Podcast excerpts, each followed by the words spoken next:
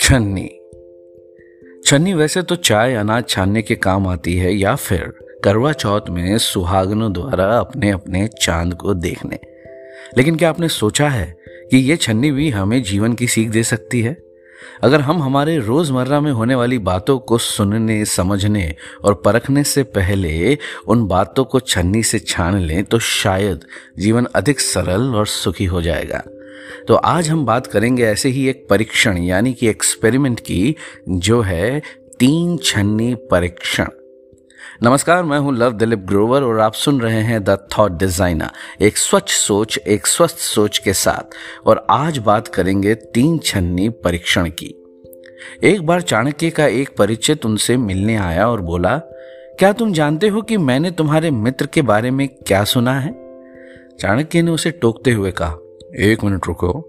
इसके पहले कि तुम मुझे मेरे मित्र के बारे में कुछ बताओ, उससे पहले मैं तीन छन्नी परीक्षण करना चाहता हूँ। तीन छन्नी परीक्षण? चाणक्य ने कहा जी हाँ मैं इसे तीन छन्नी परीक्षण इसलिए कहता हूँ क्योंकि जो भी बात आप मुझसे कहेंगे उसे तीन छन्नी से गुजारने के बाद ही कहें। पहली छन्नी है सत्य। क्या आप ये विश्वास पूर्वक कह सकते हैं कि जो बात आप मुझसे कहने जा रहे हैं वह पूर्ण सत्य है? व्यक्ति ने उत्तर दिया जी नहीं दरअसल वह बात मैंने अभी अभी सुनी है और चाणक्य बोले तो तुम्हें इस बारे में ठीक से कुछ नहीं पता है। आओ अब दूसरी छन्नी लगाकर देखते हैं। दूसरी छन्नी है भलाई। क्या तुम मुझसे मेरे मित्र के बारे में कोई अच्छी बात कहने जा रहे हो? जी नहीं, बल्कि मैं तो तो तुम मुझसे कोई बुरी बात बताने जा रहे थे, लेकिन तुम्हें यह भी नहीं मालूम कि ये बात सत्य है या नहीं, और ऊपर से वो बात शायद अच्छी भी नहीं है और भलाई की भी नहीं है, चाणक्य बोले। तुम एक और परीक्षण से गुजर सकते हो, तीसरी छन्नी है उपयोगिता।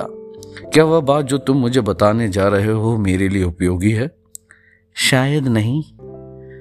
यह सुनकर चाणक्य ने कहा, जो बात तुम मुझे बताने जा रहे हो, ना तो वह सत्य है, ना अच्छी और ना ही उपयोगी। तो फिर ऐसी बात कहने का क्या फ़ायदा? इसी प्रकार हम भी हमारे जीवन में ऐसी कितनी बातें कहते और सुनते हैं जिनका कोई आधार नहीं होता। लेकिन मनोरंजन, समय काटने या कान के कच्चे होने के कारण हम ऐसी बातों में या तो उलझ जाते हैं या किसी को उलझा देते हैं। और बिना सर पैर की बातों की इस प्रकार एक रेल सी बन जाती है जो थमने का नाम नहीं लेती। लेकिन बिना आधार की बातों का यह सिलसिला लोगों और लोगों के बीच की नासमझी, नाराज़गी, विश्वास का टूटना, रिश्तों का बिखरना, मतभेद और मनभेद जैसी चीज़ों का आधार ज़रूर बन जाता है। जिसकी क्षतिपूर्ति होना, यानी कि डैमेज कंट्रोल करना भी आसान नहीं होता है। तो जब भी आप अपने परिचित मित्र, सगे संबंधी के बारे में कुछ गलत बात सुने, ये तीन छन्नी परीक्षण अवश्य करें।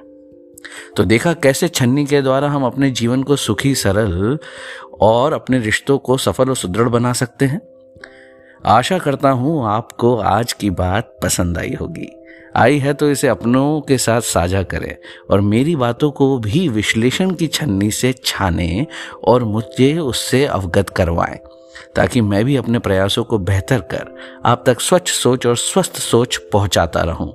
और मेरे पॉडकास्ट यानी कि द थॉट डिज़ाइनर को एंकर और स्पॉटिफाई पर और मेरे चैनल और पेज को यूट्यूब इंस्टाग्राम और फेसबुक पर सब्सक्राइब और फॉलो करना ना भूलें।